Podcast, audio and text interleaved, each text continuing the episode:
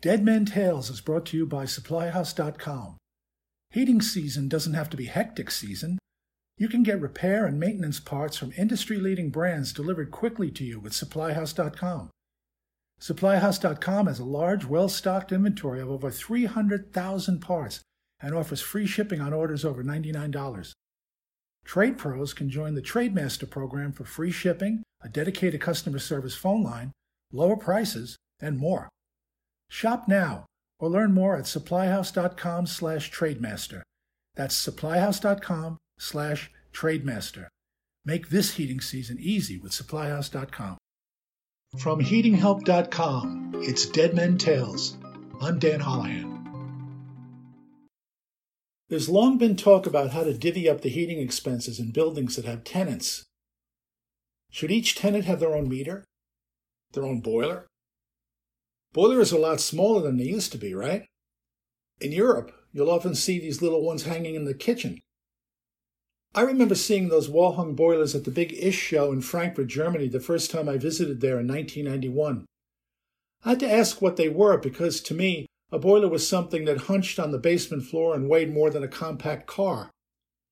The ones at the show looked more like medicine cabinets. On that visit, I also saw evaporative BTU meters for the first time. I was in the basement restroom of a tiny bar and looked at the white, well, sort of, flat panel radiator that hung over the urinal. It had what looked like a mercury thermometer stuck to it. With the exception of my buddies, who were all from America, no one spoke English in that bar. So I wasn't able to find out what the thing on the radiator was. I did try, though. Radiator? I said to the barmaid. Ich weiß dir nicht, she said, shaking her head. Downstairs, I pointed toward the spiral staircase. Ja? Ouch! I pantomimed, touching a hot radiator and shaking my burnt hands. She looked at me, and then my buddies, and raised an eyebrow. He likes heating things, Bob said. Ich verstehe nicht. She shook her head, shrugged. She doesn't understand, Bob said. Radiator.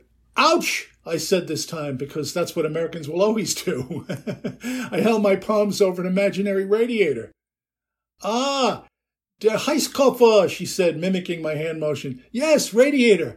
Has things stuck on it. I made a small rectangle with my fingers, pretending to stick it to der Heizkörper. She shrugged, pointed at my half empty glass. I nodded. She left to get me another beer. But now I really needed to know. I was seeing those thermometer like devices everywhere. Isn't it funny how when you start looking, you actually start seeing? They were in every store we went into. I would point at them and wonder were these things there to show the individual room temperature? If not that, what else could they be doing? And then I decided to ask an English speaking engineer at the ISH show, which is what I should have done in the first place, and probably would have had there not been beer involved. he laughed and told me that what I was seeing was an evaporative BTU meter. They're on just about every radiator in a rental space, both stores and apartments, he said. German law demands it. I asked how they work, and he explained that the landlord mounts one on each radiator at the start of the heating season. They contain a fluid that evaporates in the presence of heat. At the end of the heating season, the landlord collects them all and compares one to the other. How much of the fluid is gone from each? That will determine how much each tenant will pay for that winter's heat. It's beautifully simple. Do people try to cheat? I said. That's difficult, he said. Each is put on with a seal, and if someone breaks the seal, then they pay for the entire contents of the device. Most people just go along and pay their fair share. This is Germany. We wait for red lights to turn green before crossing streets even if there are no cars coming. We don't do that in New York, I said. The traffic lights are just suggestions there. Yeah. Two years later, when I was back at ISH, I started to see electronic versions of the BTU meter. I thought about the evaporative ones for years, though, because in New York, where there was so much steam heat, you could have sold these stick on meters by the millions. They sense heat and only heat. If a tenant chooses to have the radiator on, the meter will know it and the fluid will evaporate. If the tenant closes the radiator supply valve when the room gets too warm, the meter will also know that. I thought this would be a perfect way to meter steam usage in individual apartments. But no one ever brought them to the American market, and now no one makes them.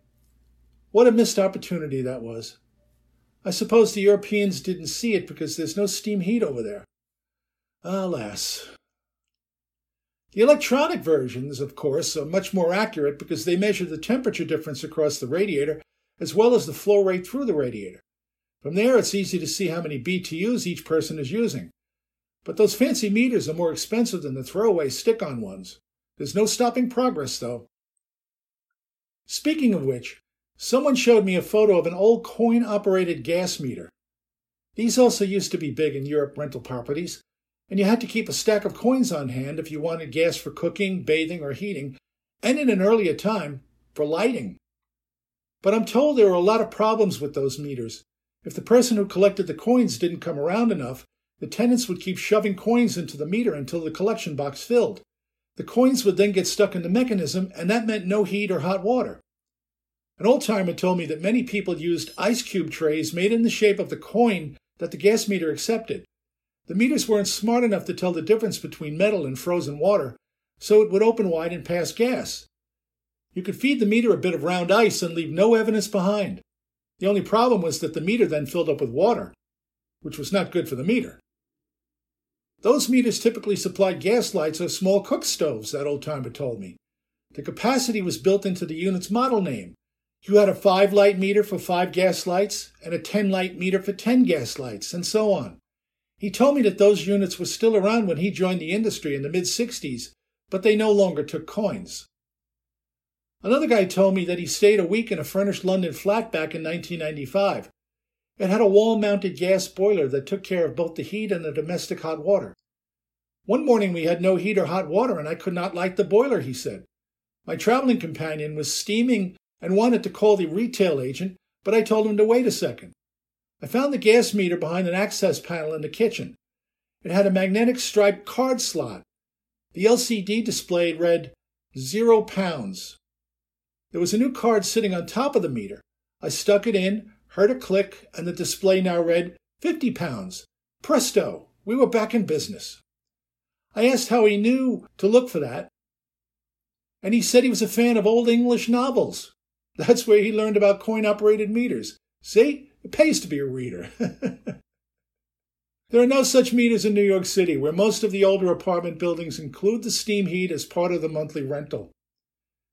Short of these evaporative BTU meters I saw in Germany that never made it to America, I've never heard of a viable way to measure how much steam each tenant uses. And besides, most of those tenants open the windows on wintry days because the radiators are putting out way too much heat. I know the landlords could install thermostatic radiator valves on those old radiators. That would save fuel and make their apartments more comfortable, but they don't show how much steam each tenant uses. And they cost money. So, who pays? The landlord doesn't want to pay because he can't get any more money out of the tenants. Their monthly rent is tied to a lease, and many of those leases have rent control laws attached to them. The tenants don't want to pay because it's just easier and cheaper for them to open the window when it gets too hot. The only solution is to replace the steam heat with something else. And guess what? That's exactly what they're doing now with heat pumps. But again, who pays? I hope you enjoyed that tale. And if you did, please share it. Thanks for spending some time with me. It means a lot.